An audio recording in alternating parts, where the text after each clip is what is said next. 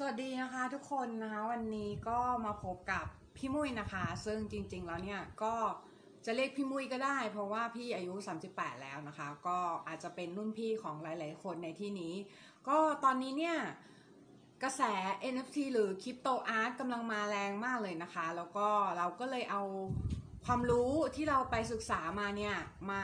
บอกทุกคนอีกทีนะคะเพื่อจะได้เป็นประโยชน์กับทุกคนนะคะแล้วก็หลายๆคนเนี่ยอาจจะสนใจแต่ว่าไม่รู้ว่าควรจะเริ่มดีไหมกระแสมันมาแรงขนาดนี้เราควรจะเริ่มดีไหมแล้วเราควรจะทำยังไงต่อไปแก๊สฟรีคืออะไร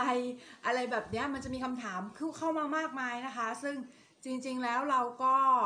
ไม่ได้รู้มากแบบคนอื่นแบบระดับที่ว่าเป็นเอ็กซ์เพรสอะไรอย่างนี้หรอกแต่ว่า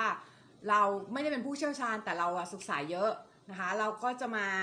บอกข้อมูลกับทุกคนนะคะในเรื่องที่เราศึกษามานะคะโอเคนะก่อนอื่นเนี่ยก่อนจะรู้เรื่องว่า NFT คืออะไรเราต้องรู้ก่อนว่า blockchain คืออะไรนะคะปกติแล้วเนี่ยเวลาที่เราไป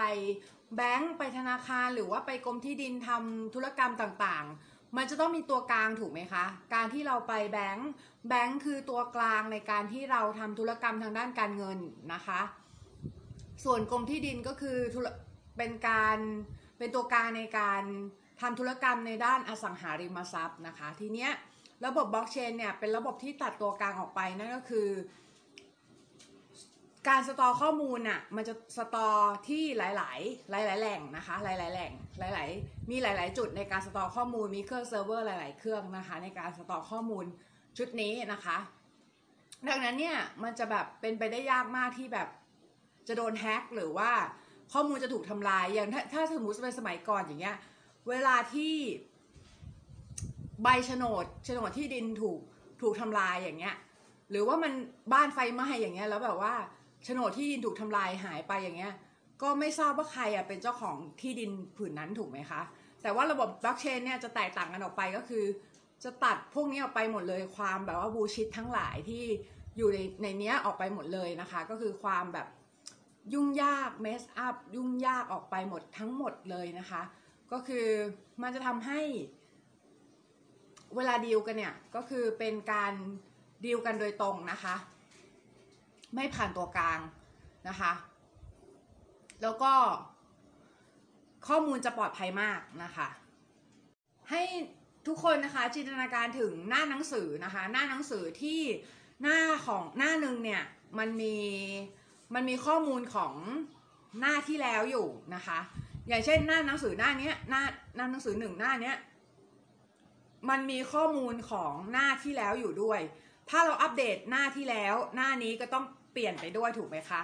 อันนั้นแหละค่ะคือบล็อกเชนก็คือถ้าเราเปลี่ยนคำว่าหนังสือเป็นคำว่าบล็อกก็คือเข้าใจได้ใช่ไหมเมคเซนก็คือเหมือนแบบเหมือนมันเป็นหนังสือเล่มหนึ่งนั่นแหละแต่ว่าเราไม่เรียกว่าหนังสือเราเรียกว่าบล็อกโอเคไหม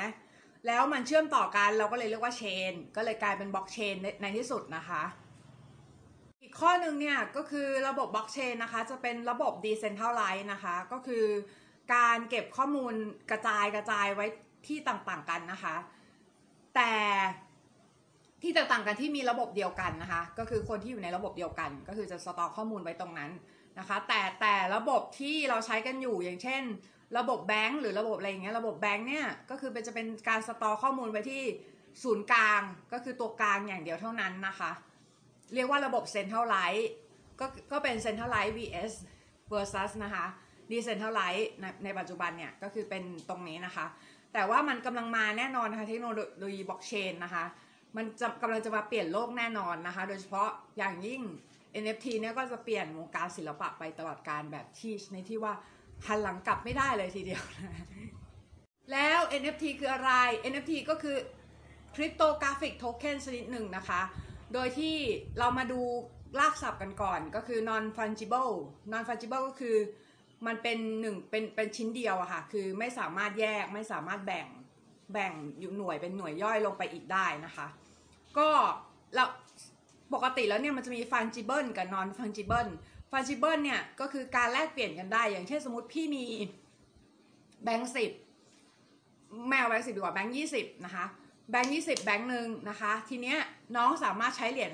5 เหรียญ54อันมาแลกกับพี่ได้ถูกปะเพราะว่ามูลค่าสิ่งนั้นมันเท่ากันเราเลยเรียกว่า fungible นะคะก็คือแลกเปลี่ยนกันได้สามารถแบ่งหน่วยเอาเป็นย่อยๆได้นะคะก็จะเรียกว่า fungible นะคะแล้ว non fungible คืออะไร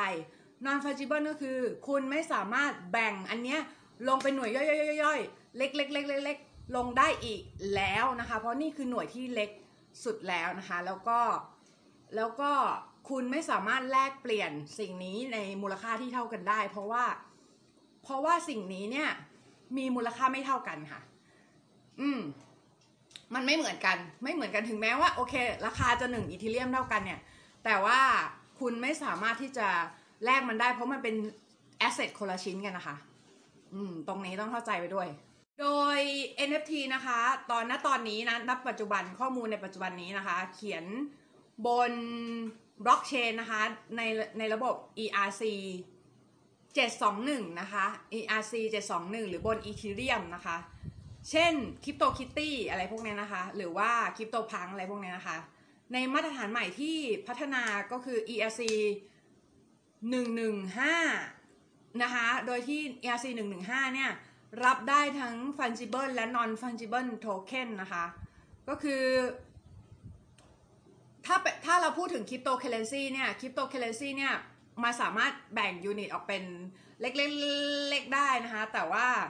อันเนี้ย NFT เนี่ยไม่สามารถแบ่งย่อยเป็น unit เล็กๆได้แล้วนะคะมันเล็กที่สุดแล้วนะคะก็ประมาณนี้ค่ะสำหรับ NFT เบื้องต้นนะคะเป็นยังไงกันบ้างคะฟังแล้วหัวระเบิดไปหรือเปล่าหรือฟังแล้วแบบโอ้โหแบบโอกาสมีมากมายในโลกนี้จริงๆแต่ว่าเราอยู่ที่เราอ่ะจะเข้าไปทันหรือเปล่าแล้วเราจะเข้าใจมันระดับที่ลึกซึ้งพอหรือเปล่าในระดับที่เราจะสามารถสร้างรายได้จากมันได้อย่างยั่งยืนนะคะพี่อยากจะให้มองอย่างนี้นะคะคนที่จะเข้าไปในธุรกิจ NFT เนี่ยอยากจะให้มองว่ามันเป็นธุรกิจนะคะมันเป็นธุรกิจไม่ใช่การขายงานอาร์ตธรรมดานะคะถ้าคุณไม่เข้าใจตรงนี้มันอาจจะทำให้คุณหลงทางได้นะคะแล้วก็เพราะว่าการทำธุรกิจเนี่ยคุณจะต้องมีการเสียค่าใช้จ่ายคุณจะต้องมีการ manage คุณจะต้องมีการลงทุนนะคะในส่วนที่คุณจะต้องลงทุนแล้วก็คุณจะต้องมีการวิเคราะห์ตลาด market research ต่างๆนานานะคะที่คุณไม่ใช่แบบว่าคุณว่าในสิ่งที่คุณต้องการอย่างเดียวแต่จริงๆในแอปโพสนั้นก็ทำได้นะถ้าใครเก่งมากๆแล้วแอปโพสนี้ก็ทำได้เหมือนกันนะคะไอที่ว่าในสิ่งที่ต้องการแล้วขายแต่อาจจะยากนิดนึงนะคะอาจจะต้องเป็นคนที่ฝีมือแบบเทพแบบหรืออาจจะงานตรงตลาดส่วนหนึ่งหรืออาจจะมีคอลเลกเตอร์ที่ตามอยู่แล้วอะไรเงี้ยนะคะก็หวังว่าทุกคนจะโชคดีกับตลาด NFT นะคะแล้วก็เราจะมาอัปเดตคลิปแบบนี้นะคะเรื่อยๆนะคะไม่บอกว่าวันไหนแล้วกันเพราะว่ามันไม่แน่นอนแต่ว่าจะพยายามอัปเดตเรื่อยๆนะคะก็สามารถติดตามได้อย่างวันนี้ก็น่าจะเป็นวันเสาร์ใช่ไหมวันเสาร์ก็ติดตามได้ทุกวันพุธและวันเสาร์ละกันนะคะพุธและวันเสาร์แต่ว่าเราจะอัพไลน์สะดวกเนาะถ้าเราทำเสร็จก่อนเราก็จะอัพก่อนนะคะแต่พุธและเสาร์นี่น่าจะมีคลิปใหม่นะคะสำหรับวันนี้ก็เท่านี้นะคะสวัสดีค่ะพี่